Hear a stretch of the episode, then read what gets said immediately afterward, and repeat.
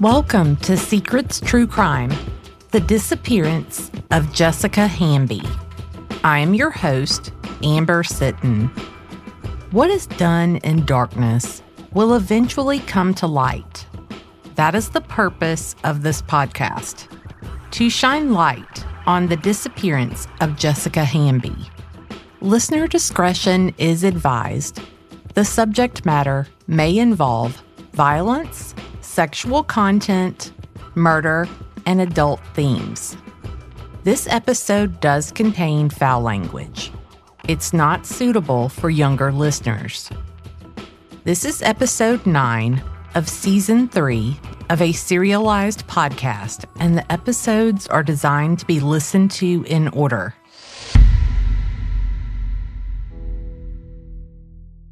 Jessica Leanne Hamby has been missing since January 3rd, 2018. At the time of her disappearance, the 24 year old mother of three was a beautiful brunette with big hazel eyes. She had a head full of long, thick hair, was about 5 foot 2 inches tall, and weighed approximately 125 pounds. In the four and a half years since Jessica was last reported to be seen, the stories regarding her disappearance and fate have been plentiful and the facts scarce. We are starting from the beginning. And by the beginning, we are beginning with Jessica's life six months prior to her disappearance as we bring to you the findings of our investigation in real time.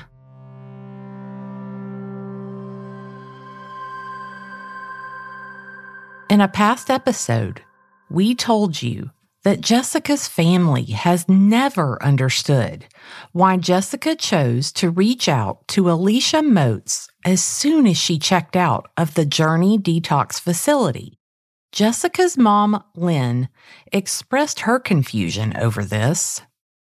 You know, her going to Alicia's from detox, you know, that's just, uh, it was shocking to me because back when Jessica did work at Walmart, she got a, Alicia a job up there, and eventually I think Alicia was fired for stealing, and they had a falling out about that because you know it looked bad on Jessica's reputation. Long story short, I didn't even know they were in touch with each other again, honestly, after that. So yeah, I was absolutely just floored. Like, you know, why? Of her of all people, and why didn't she call me? Jessica's dad, Keith, expressed similar sentiments. It's always puzzled me. You know, she could use the phone, she could use the landline phone. She wasn't allowed to use her cell phone. And I thought maybe she got a hold of Alicia or something. I don't know that for sure. But I mean, it's just odd to me that Jessica would just pick Alicia to get in contact with, to go hang out with. That's always been bothersome to me. I mean, Jessica had friends in a lot of places. She could have went to other places, other friends. Why Alicia and Derek? I never got that. Apparently, Jessica's family members aren't the only ones confused by Jessica's decision to contact Alicia. On September 14th, 2022, Eric Edwards was arrested on a bench warrant and he was placed in the Marion County Jail. This arrest has absolutely nothing to do with Jessica. We shared his mugshot and a screenshot of the arrest that was displayed on the Marion County Sheriff's Office website on our Facebook page. This seemed to agitate some of Eric's family members, and a few of them commented on the post. One of those family members was Stephanie Cochran, who is Eric's cousin, but has lived in Raymond and Louise's home at times over the years. She and her sister, Tiffany Cochran, have stated that Eric is more like their brother due to how they were raised together. While we are talking about connections, it's interesting to note that Stephanie was married in 2016 to Cody Jackson. Cody is the son of Randy Jackson, the former county coroner involved in Jeremy Abbott's death case, whose records we reviewed in a previous episode.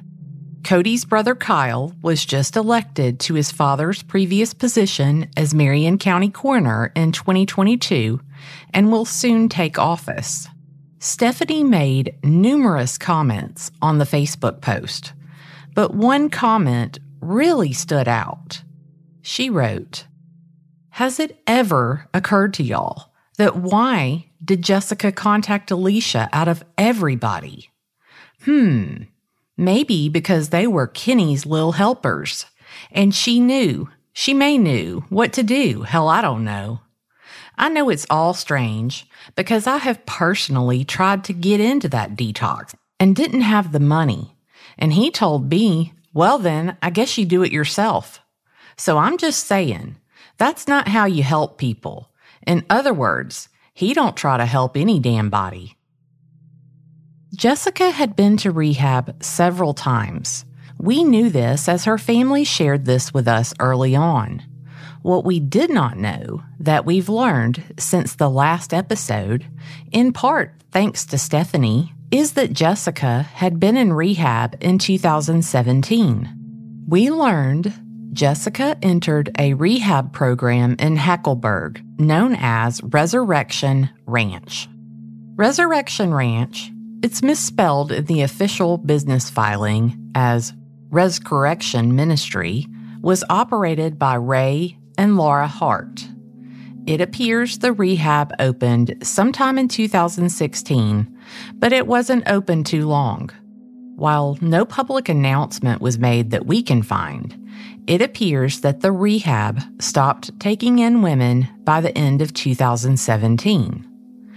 Although it appears the rehab was no longer an active rehab facility, Ray Hart did announce in June 2018 that they had officially received their nonprofit status, apparently referring to them filing the operation as a domestic nonprofit with the state of Alabama. We were unable to locate a record of the business receiving 5013C status from the IRS, though. I'd guess that the nonprofit was and maybe still is used to minister in ways other than an active rehab facility, but we do not have any information on their current activities. We've also learned that while he had no official position with the ministry, Sergeant Jason Williams with the Haleyville Police Department was supportive of Resurrection Ranch Rehab, and we are told he brought several women there that wanted to get clean. Williams is the law enforcement officer that Jessica chose to confide in to provide the location of Jeremy Abbott's body. He was also one of the officers that went to Benefield Farm Road and found Jeremy hanging in that pine tree.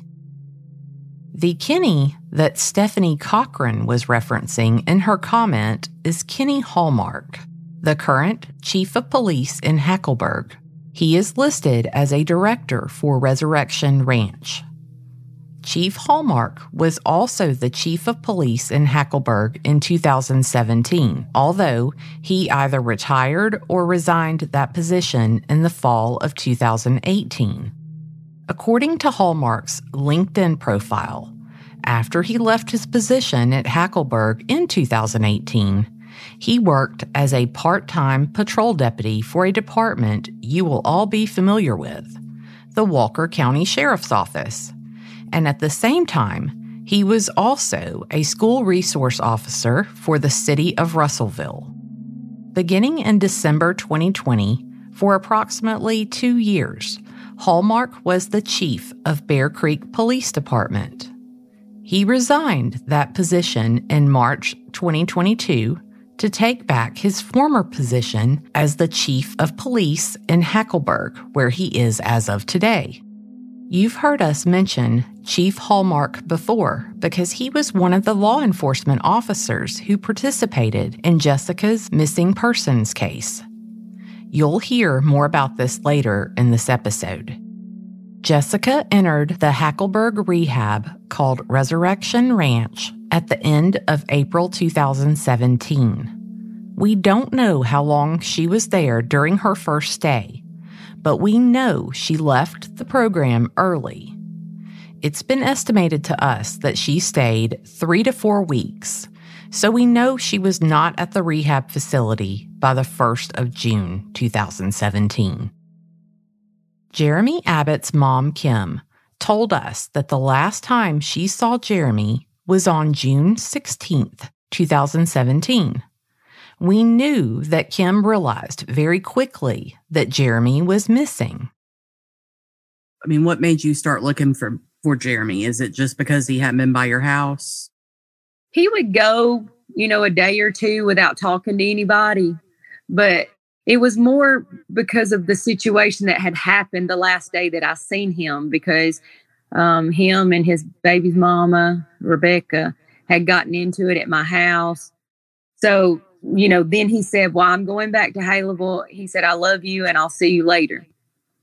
That was the last time I heard from him. I told him to make sure once he got back to Haleyville and he got internet to make sure that he contacted me, but he never did. Kim has since told me that to the best of her recollection, Jeremy probably left her home around 2 to 3 p.m. that afternoon, and she never heard from him again. This is significant because we learned another important piece of information since the last episode.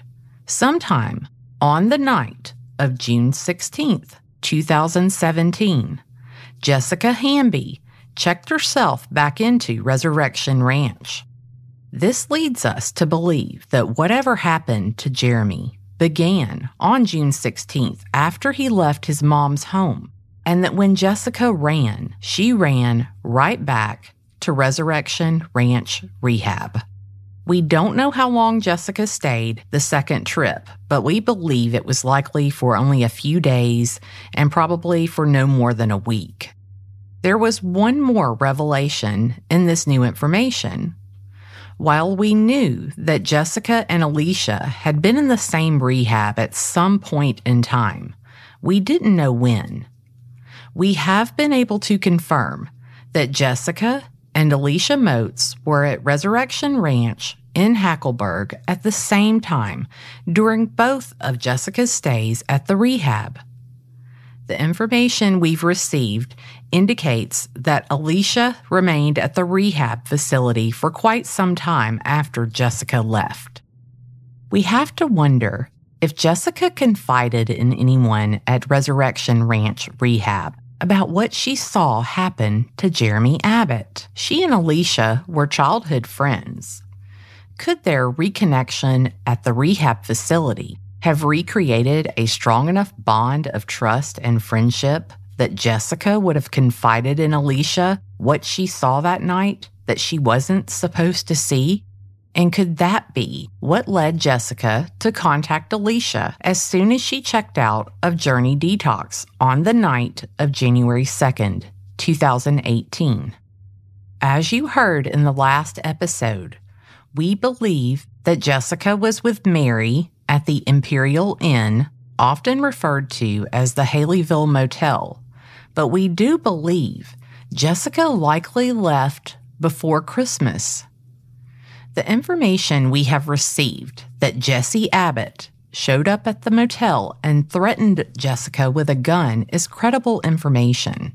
We aren't certain where Jessica spent Christmas Day, but we do know the location we've been told she was picked up in the early morning hours of December 26th. We've also learned that Jessica made the call for someone to come get her that morning because she'd seen the person she was staying with speaking to two men a man called Big Mike and one of the Abbotts. We do not know which Abbott, nor are we certain of the identity of Big Mike. Initially, we were provided inaccurate information about where Jessica was on December 26th until she left for detox on December 28th. We were told she was at a woman named Jerica Jaton's house, but that information is not correct. Jessica was at the home of a married couple in Phil Campbell. Some of those present in that home have told us that Alicia Moats and her brother Eric Moats were there too. Eric, Derek, and Alicia are siblings.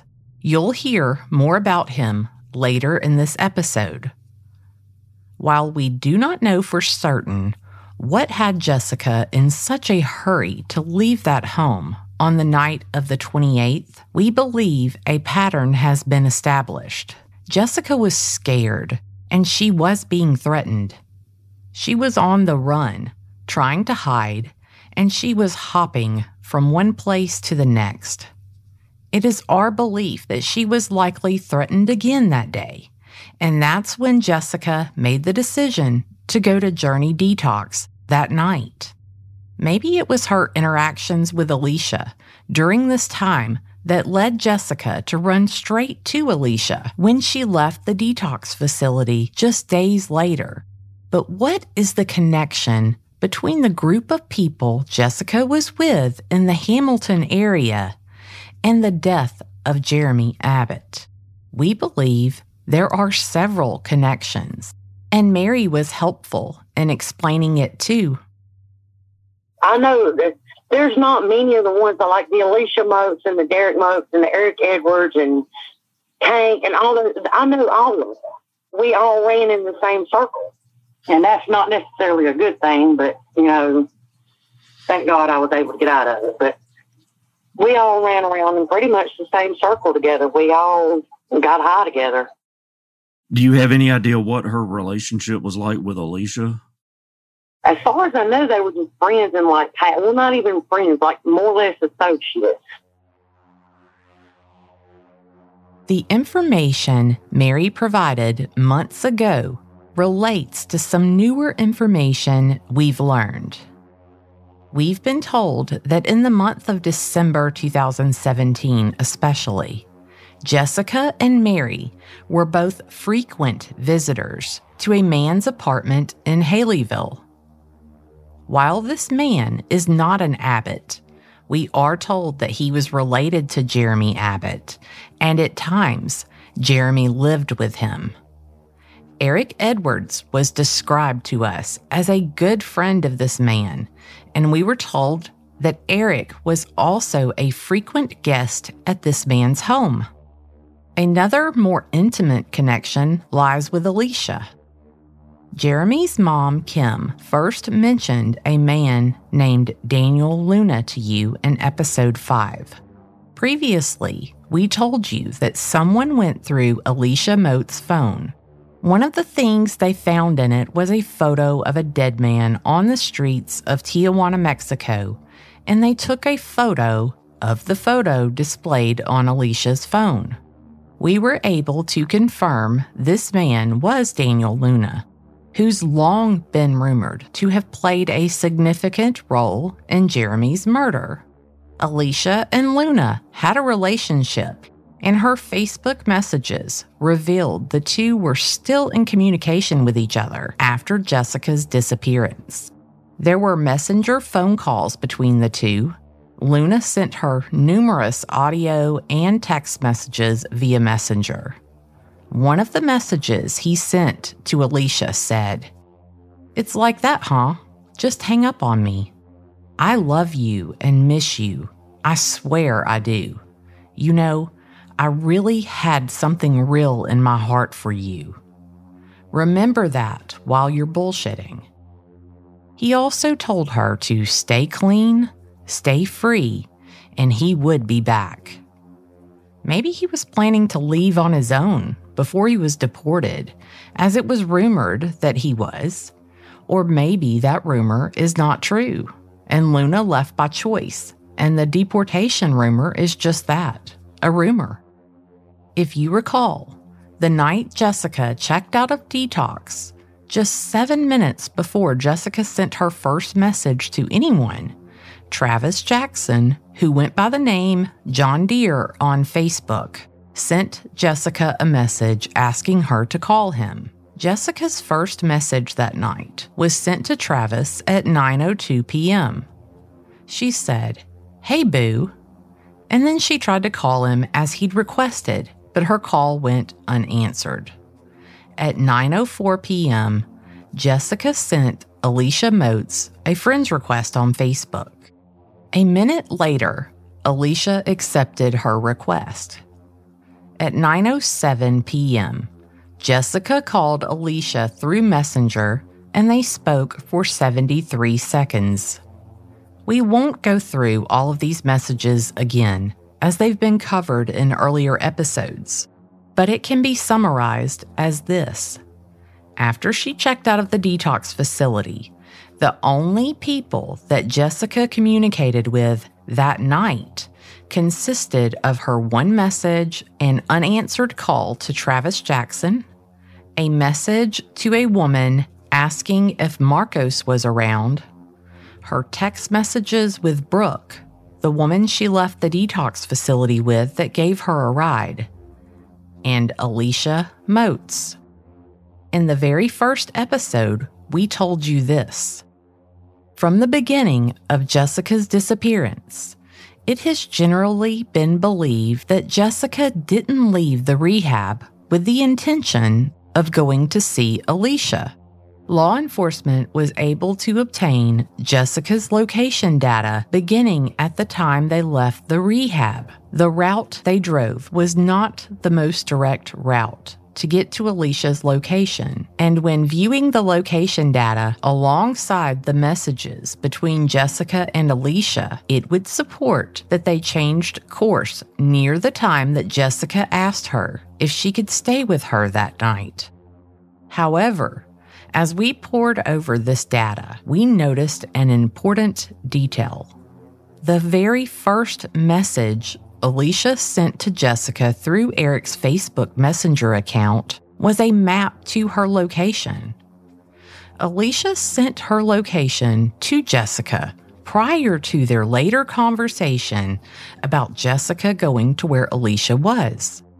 Unfortunately, the decision to turn to Alicia and Derek Moats, Eric Edwards, Shane Reynolds, and the others Jessica ended up with that night was a terrible miscalculation, and ultimately, it ended with Jessica's disappearance by the next morning, and nothing but lies from all those who were known to have last been with her. Jessica's mom, Lynn, found out the next day that Jessica left the detox facility at first, she assumed Jessica wasn't contacting her because Jessica thought she'd be mad at her for leaving. As it approached a week without hearing from Jessica, Lynn began to worry. She was calling, texting, and messaging her, but Jessica wasn't responding. Lynn contacted Keith, who was out of the country on a business trip for his job. I got a couple of messages from Lynn. I can't find Jessica. I can't get a hold of Jessica. And it had been four or five days, a week, whatever. And I said, well, you know, in that situation, you're like, because of what she was involved in, I mean, four or five days ain't nothing for a parent not to hear from their kid. But then I thought about it and I'm like, come think of it, hey, heard from her. So I told Lynn, I said, go to Haleyville Police Department and file a missing persons report. And when I get back, I'll contact them. I'll go down there. Lynn and Keith both believe that she filed the missing persons report on January 14th, 2018, which we now know to be 11 days after Jessica disappeared. On January 15th, the Marion County Sheriff's Office made a Facebook post stating that Jessica Hamby was missing and asking that anyone who'd seen her after January 2nd at Lakeland Hospital contact them. That post was shared over 1,700 times, including by friends of Alicia and Derek Moats, Eric Edwards, and Shane Reynolds, and also by most of the sheriff's offices in the surrounding counties. Alicia Eric, and Shane were all active on Facebook during this time frame. While it's not as apparent that Derek Moats was also active on Facebook because for some unknown reason, he deleted virtually every bit of data from his Facebook account, we can state for certain that he was actively using Facebook and Messenger as well. While Derek wiped his own account clean, many of his messages can still be read from the information received from search warrants served on the accounts of others that he was communicating with. None of these people contacted law enforcement to let them know they'd seen Jessica, that they'd been with Jessica. It's rather suspicious since they all claim she simply left walking while they were asleep. If that's the case, why wouldn't any of them contact Jessica's family or law enforcement to provide such vital information? We aren't certain what date it was that law enforcement discovered Jessica had been given a ride to Gilbert Shaw's camper, but we do know that they had this information by January 24th at the latest. A few from the group did send Jessica messages via Facebook Messenger after her disappearance. Again, Derek Moats wiped his account clean, but the messages he sent to Jessica are still in her account. On January 4th, Derek sent Jessica a message that said, What happened to you? On January 7th, he sent her a link to a Facebook post he'd made. The post was wiped too, so we don't have any idea what was on it. On January 11th, he sent her another message that said, Are you okay, Jessica? On January 19th, he shared another one of his now deleted Facebook posts with her. Eric Edwards' account shows that he called Jessica via Messenger on January 18th. The call went unanswered. Seconds after he made that call to her, he sent her an audio message. We do not know the contents of that audio. A minute later, he placed another unanswered phone call to Jessica, and seconds after that, he sent her another audio message. On January 19th, another message was sent from Eric Edwards' Facebook account to Jessica. It said, Jessica, this is Alicia. Please contact someone, anyone, and let us know that you were okay, please. Those are the only messages to Jessica from that Facebook account. Alicia Moats continued to message Jessica after her disappearance, but she strangely deleted all communications between them from her Facebook account. However, the messages were retrieved from Jessica's account. On January 3rd, Alicia sent Jessica a message that said, Where you at? On January 4th, Alicia sent Jessica a message that just said, Hey. One minute later, she called Jessica via Messenger. Of course, that call was not answered. Seconds after placing that call to Jessica, Alicia sent her another message that said, Are you okay, girl? Alicia didn't message Jessica again until three days later on January 7th. The message said, "Hello." On January 13th at 9:24 p.m., Alicia sent the first of a series of messages. The messages said, "Hey, are you okay? People are worried about you. If you need me, hit me up." And she gave Jessica her phone number. Alicia's own words reveal that she knew people were worried about Jessica. Yet she nor any of the others ever contacted Jessica's family or the police. Those were the last messages Alicia sent to Jessica from her own account. Jessica had more than one Facebook account, but she was only actively using one of them. However, when law enforcement obtained the search warrants for Jessica's Facebook accounts, they included one of her other accounts too. Because she wasn't actively using it, there wasn't a lot of data in it. We did find something significant though. Eric Edwards sent one message to Jessica on her inactive Facebook account on January 18th at 3:36 p.m. The message said, "Hey, are you okay? Please contact someone, Jessica, and let us know you're okay." At first, I thought maybe we'd overlooked this message in Eric Edwards' Facebook account. But then we discovered this message was sent to Jessica through a different Facebook account for Eric Edwards. This account had no profile picture, no photos at all. He only had 13 friends, and any post he'd ever made or shared has either been deleted or the account is set to private so that only his friends can see his post. As we dug deeper into the data from all the Facebook accounts, we noticed something else. On January 18th at 3:42 p.m., 6 minutes after the second account of Eric's sent Jessica that message, another message was sent from the same account to Alicia and Derek's brother, Eric Moats. Remember, Eric Moats and Alicia were reported to be at the same home Jessica was at in Phil Campbell from December 26th until she left for the detox facility on the night of December 28th.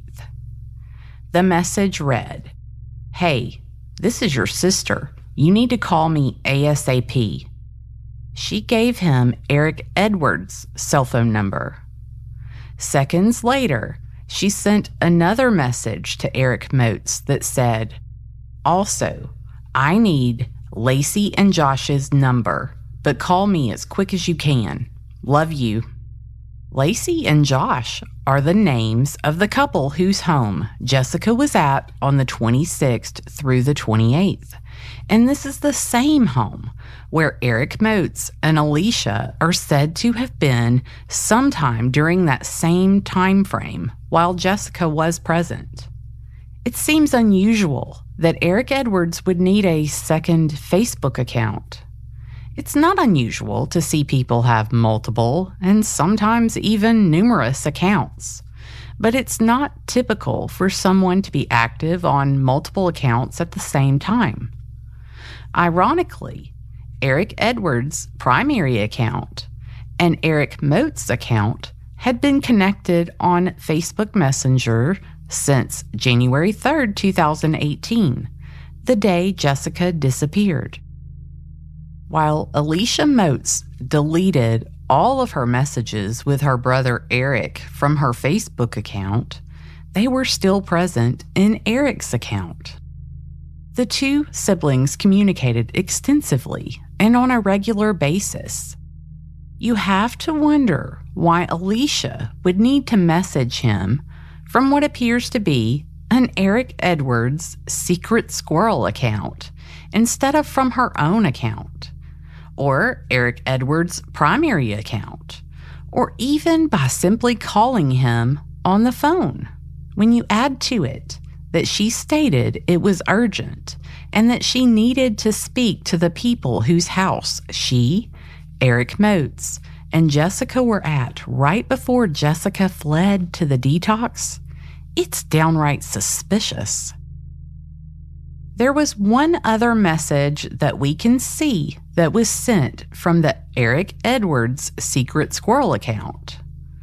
On January 18th at 3:53 p.m., this second Eric Edwards account created a group message with Eric Moats and Jessica Hamby's inactive account. Eric Edwards' account shared a link to a post he'd made from the Secret Squirrel account to the group message. Either that post has been deleted or the account is set to private because it isn't visible to us.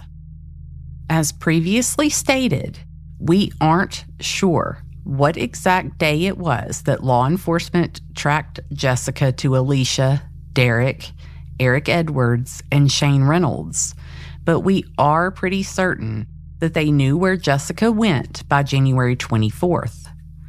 Going back to Kenny Hallmark, Stephanie Cochran's mention of Kenny's little helpers is interesting too, because it's clear from now deleted Facebook post that Alicia did know then Hackleburg Police Chief Kenny Hallmark.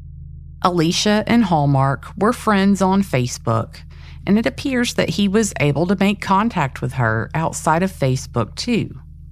On January 24th, Alicia messaged Kenny, and from the context of the conversation, it appears that the two had communicated in a different manner prior to these messages.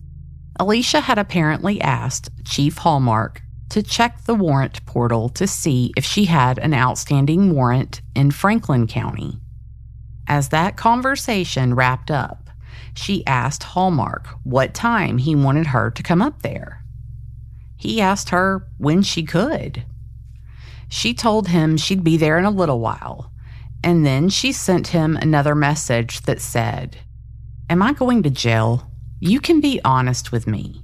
You know I ain't no runner, but I would like to have a heads up because I've got court Monday on my daughter. He responded, telling her that she wasn't going to jail.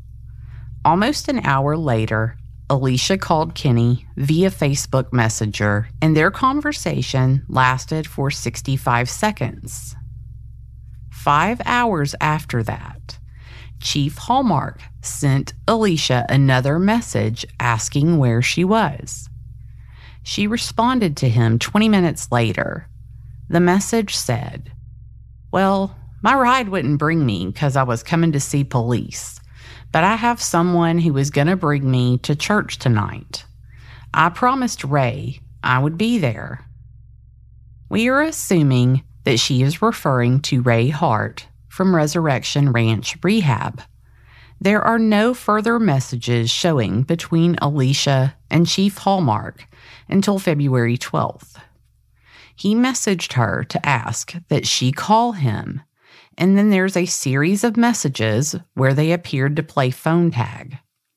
Following those messages, Alicia sent Hallmark screenshots of all the messages between Eric Edwards and Jessica from the night Jessica left the detox facility. She followed up by asking Hallmark to call her because she needed to tell him something. On February 16th, 2018, Alicia went live with a video on Facebook, apparently from the back of Kenny Hallmark's patrol car. She added the comment, going to jail, when she posted it. And less than a minute later, she made another comment that said, I love you, Kenny. Less than 30 seconds later, Kenny Hallmark commented, Ha ha, you too. This video is almost legendary in the Marion, Winston, and Franklin County area. If we had a nickel for every time it's been mentioned to us, we'd be very well funded. One person told us that they were on a search for Jessica with law enforcement when this live video was posted, and someone in the group saw it shortly after the video began. They told us that one of the law enforcement officers called Kenny Hallmark to let him know that Alicia Moats was on Facebook, live from the back of his patrol car. We are unsure exactly which arrest this was on Alicia's history, but whatever it was, it was unrelated to Jessica's disappearance. Both Hallmark and his wife are on Alicia's friends list, which isn't surprising given his involvement with Resurrection Ranch and his reputation of getting troubled women in the area into NA classes and similar programs, which is what Stephanie Cochran seemed to be hinting at when she mentioned not being able to get into the same program. Alicia and Hallmark's communications appear to be friendly, and it was obvious that they knew each other. But as stated, we knew that to be the case since both had strong connections to Resurrection Ranch. Chief Hallmark also knew Jessica, but there was no record of the two ever communicating in either of Jessica's Facebook accounts. In one of Hallmark's interviews, he told the person he was questioning I've known Jessica a long time. I've got her into several rehabs, even had her go to church with me. So we've tried. We've tried to help her out. So I've got a little bit at stake here about trying to find the girl, okay? It does appear that Jessica and Jason Williams may have been friends on Facebook. On January 19th, Jason sent Jessica a message that said, Call me ASAP. Of course, this message was sent after Jessica's missing persons report was filed. He did not give a phone number for her to call. There are also messages in Alicia's account to suggest just days before Chief Hallmark arrested her, she knew her arrest was imminent and she was planning to check herself into rehab in an effort to avoid that.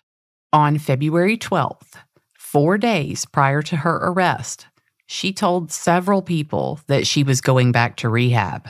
That same day, her mother told her that she just needed to turn herself in and get it over with. One person even commented on the Facebook Live video after her arrest I told you to go back to rehab. Hallmark's name also comes up in reference to Eric Edwards. Not long after Jessica arrived at Gilbert's camper, a woman started sending messages to Eric's Facebook account warning him Whatever you are doing, you need to stop and stop now. I think the cops are watching you, Eric. Hallmark got your name in his mouth. This woman went on to caution Eric that she'd been warned by people to stay away from him because of this. Given the time of this conversation and the context indicating some type of relationship between the woman and Eric, it seems likely that Alicia had returned Eric's phone to him since Jessica had made it to Gilbert's and there were no more Facebook communications from Jessica to Eric's account until just before all of her communications came to a halt the next morning. Once Jessica was reported missing, there were a number of law enforcement agencies that became involved. The missing persons report was filed with Haleyville PD. Louise Edwards said that the first law enforcement to show up at their house to ask about Jessica was the Hamilton Police Department and that Kenny Hallmark, chief of Hackleburg PD, was with them.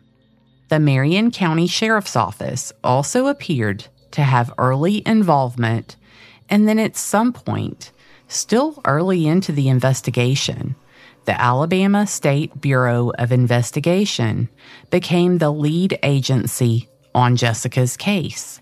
The FBI was even involved for a very short period of time after Jessica's mother received a ransom demand. We'll talk more about that in a future episode. Even though the missing persons report for Jessica was filed with the Haleyville PD, Hackleburg Chief Kenny Hallmark appears to have been involved in Jessica's case since the beginning. While we are unsure of the reason for his initial involvement, we'd guess that it occurred when it was discovered that Jessica traveled to Gilbert Shaw's camper near the new North Fork Bridge construction site. While the address for those campers and the Edwards home is Hamilton, the area is in an unincorporated part of Marion County and is close to the city of Hackleburg. Hallmark conducted numerous interviews, and we have the transcripts of a few of those. he interviewed a man named Andre Newell, who was married to Alicia, Derek, and Eric Moats' sister. The interview was conducted approximately 50 days into Jessica's missing persons case. Andre claimed he was living with his wife, Alicia's sister, in Tennessee at the time that Jessica disappeared. Andre stated they moved there because he got a job in Tennessee. The transcript does not indicate that he was asked where he worked at that time, nor does it indicate he offered the information on his own. It is important to note that Andre Newell knew Jessica Hamby and that the two of them had had some kind of relationship in the past. Chief Hallmark asked him how he heard that Jessica was missing. Andre explained that he was with his wife when Alicia called to tell her about Jessica's disappearance. Hallmark asked why Alicia called to tell them that. Andre said, They went to rehab. That's when they was in rehab together. They was in rehab together and stuff. Chief Hallmark replied and said, Uh huh, I know that. Andre went on to tell Hallmark that Alicia called to tell her sister about it because Alicia and Jessica were best friends, and Alicia was trying to find Jessica. This is the one and only time we've ever heard anyone refer to Jessica and Alicia as friends, much less best friends. We've spoken to many of Jessica's friends, and all have expressed surprise and confusion that Jessica went to see Alicia that night because none of them were aware that Jessica and Alicia were friends. Chief Hallmark asked Andre if he knew a man named Johnny Borden. Andre said, I don't know no Johnny Borden. Hallmark explained that Borden lived right beside him, but Andre still didn't acknowledge that he knew Borden. It became apparent why Hallmark was interviewing Andre when he handed him a screenshot of a message that Borden had sent to someone and asked Andre to read the message aloud. But he must have been speaking low or mumbling because much of what he said is noted in the transcript as inaudible. But you can still get the gist of the message he was reading. It said that Andre admitted he hid Jessica Hamby's body. Miraculously and suddenly, Andre appeared to know exactly who Borden was. The transcript noted that Andre said, Oh no, I didn't even know that she was missing. I was in Tennessee. That's what I'm saying. I was in Tennessee. I didn't know she was missing. He, the one that was telling me she was missing. That's what they said. She was, you know. Another law enforcement officer with the last name of Miller spoke up and said, Hold on, hold on, hold on. Who told you? Johnny? But you don't know Johnny. Andre responded, No, I, now that I, I see the picture, I, I know Johnny from when he was over there on Washington Court, and he had said that she was missing. He had told me she was missing. As the interview continued, Andre admitted he did know Borden and that Borden had told him three or four weeks earlier that Jessica was missing. They point out to Andre that he originally claimed he didn't know Borden and that he told them he found out Jessica was missing because Alicia called his wife. Andre appeared to tweak his story a bit more. He told them when he saw Johnny weeks earlier, Johnny asked him if he knew that Jessica was still missing. Hallmark asked Andre why they were talking about Jessica, and Andre said, No, he shot me the message. He said that, that message there is what he sent me. I ain't write him. I ain't talked to him none that night, and he sent me a random message. He sent me a random message. Hallmark asked Andre if he pulled up his Facebook account, would he find that message in it as he described? Andre maintained that Borden randomly sent him that message. As the interview transcript concluded, Hallmark was having Andre log into his Facebook account from a computer, and the transcript does not indicate if they located the message Andre claimed Borden randomly sent to him. However, we do have Andre's Facebook records. If Johnny sent that message or any other message to Andre, there is no record of it. There are some interesting things, though, that are recorded in Andre's Facebook account. As stated in the transcript, Jessica had been missing for approximately 50 days at the time of this interview, so the interview would have occurred around the end of February 2018. Andre stated that he was living in Tennessee at the time of Jessica's disappearance on January 3rd. He told Hallmark he'd only been living in Alabama again for three or four weeks, which would place Andre moving back to Alabama sometime between the end of January to the beginning of February 2018. Andre's Facebook records contained quite a bit of his location history. The location history did not begin until January 8th but the data recorded by Facebook indicates that Andre was staying in Russellville, Alabama by January 8th, 2018. There's a great number of location data points for him between January 8th and March 3rd, 2018.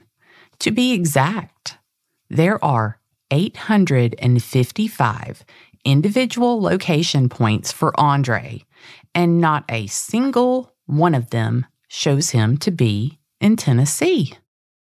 It is also notable that another man came forward to Chief Hallmark to say Andre told him on two different occasions that he got rid of Jessica's body.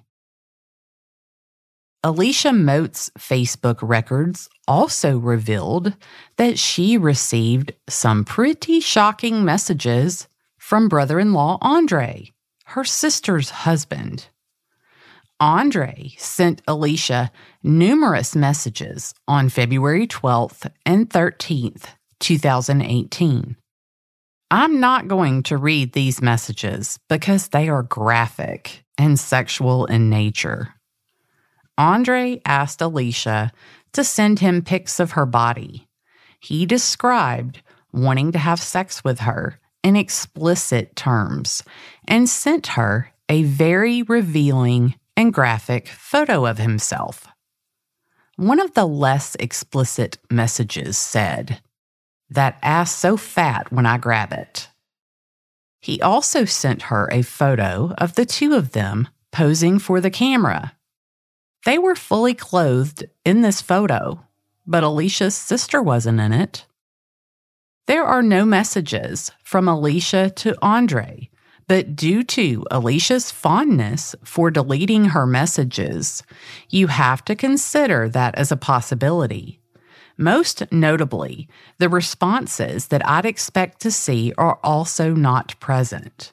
You know, things like, You're married to my sister, stop sending me inappropriate messages.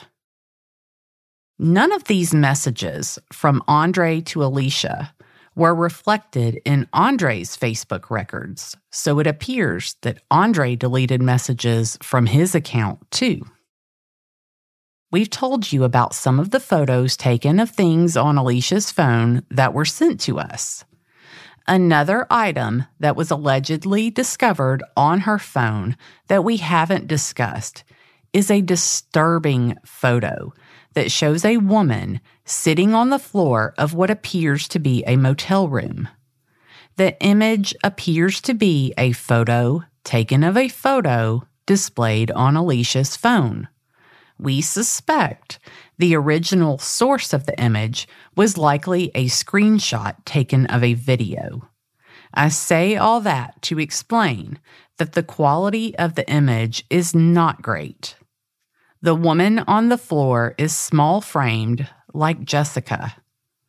The image was taken from behind and a little to the left of her. You don't need to see her face to know that she's in distress. Her left leg is bent at the knee and it is bent back so that her foot is behind her on her right side. Her right leg is crossed over the left leg. Her knee is somewhat bent and it is in front of the woman, but on her left side.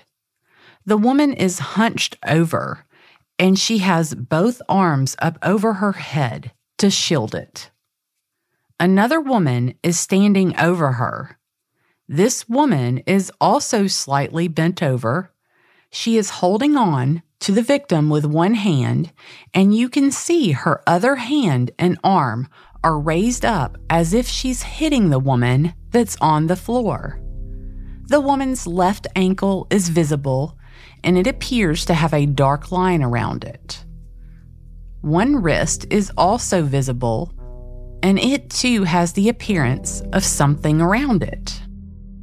Many people, including some veteran law enforcement officers, have stated that it appears to them that the mark on her ankle is from being bound, and they believe that's also what can be seen on her wrist either a binding still in place or the mark left behind once the binding was removed.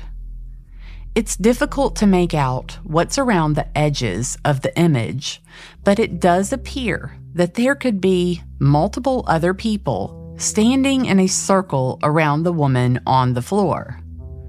Jessica's family had been given this photo a year or two ago, and they did provide it to law enforcement, but never heard anything else about it.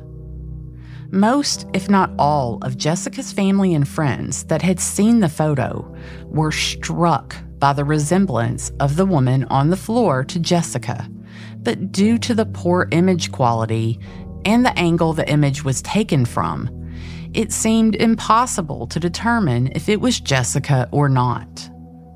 The woman standing above her did resemble Alicia Moats, but with the low quality of the image, we weren't confident enough to say that it was her.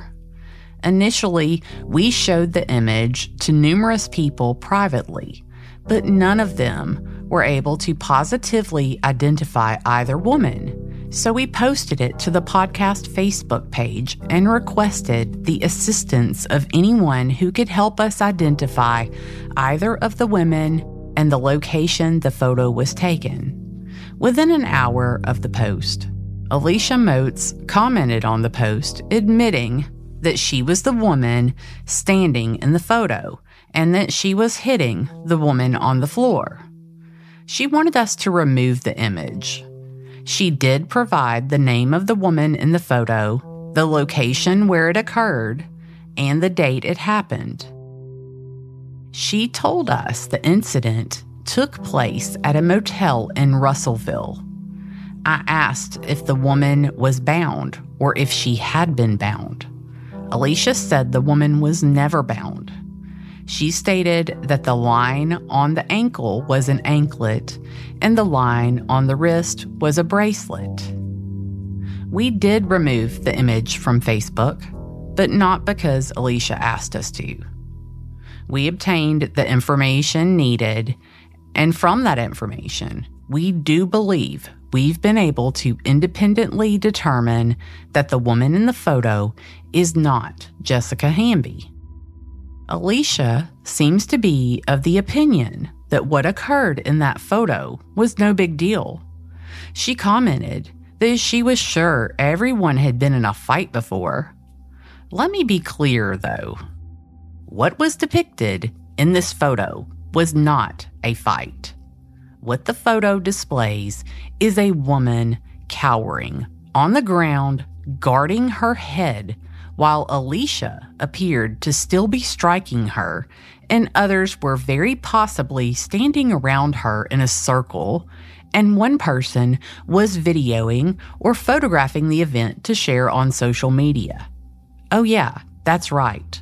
The photo taken indicates that this post was made on a social media platform. At this point, it seems pretty clear that what led Jessica to be in the North Fork area after leaving the Journey Detox on the evening of January 2nd, 2018, was much more than drug addiction. It is also clear that Jeremy Abbott's death is tied to Jessica's disappearance in many ways, beyond her simply having knowledge or information about what happened to him. There are strong ties between the persons of interest in both Jessica and Jeremy's cases. Jessica was scared and trying to avoid certain people and places for much of 2017 but she didn't seem to be able to get completely away. As Mary told us, these circles are small, and the same people circulate within them. In the next episode, we will look at some of the other people in these overlapping circles and discuss more of the relationships, allegations, and possible involvement of these individuals.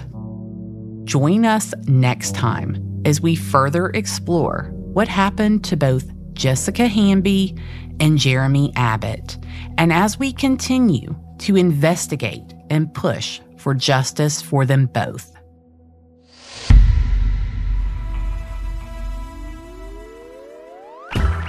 If you have any information that could help to solve the disappearance of Jessica Hamby, please email me at secretstruecrime at gmail.com or call our confidential tip line at 205 282 0740. Michael and I will ensure that all information gets to the right place right away. If you are still left wanting even more content, please check us out on Patreon we have filled it with great information on Susan and Evan, Eric and Gypsy, and we will be adding additional content about Jessica and Jeremy. This podcast is an independent podcast. That means that everything that goes into making this podcast is done and funded by me. All of the investigative tools and resources are provided by Echo 7 Foxtrot the tragedies we highlight and investigate have had a tremendous impact on the victims, loved ones, and friends. We don't burden them with the additional expense to cover their cases. We donate our time and talents because we want to help and hope to find the answers they need that are so long overdue. For as little as $5 per month, you can receive exclusive access to members only photos, videos, early access to episodes, and much, much more. By becoming a patron, you too are helping us help these families. Patreon.com slash secrets crime. I'll also post the link on our Facebook page. If you are enjoying this podcast, be sure to follow or subscribe in your podcast player of choice and by giving us a five star rating and review. We are active on social media and will often share photos of Jessica and Jeremy. Follow Secrets True Crime on Facebook, Instagram, and Twitter at Secrets Crime. This episode was co written by me and Michael Fleming the audio production for this podcast is by Kane Power at precisionpodcasting.com.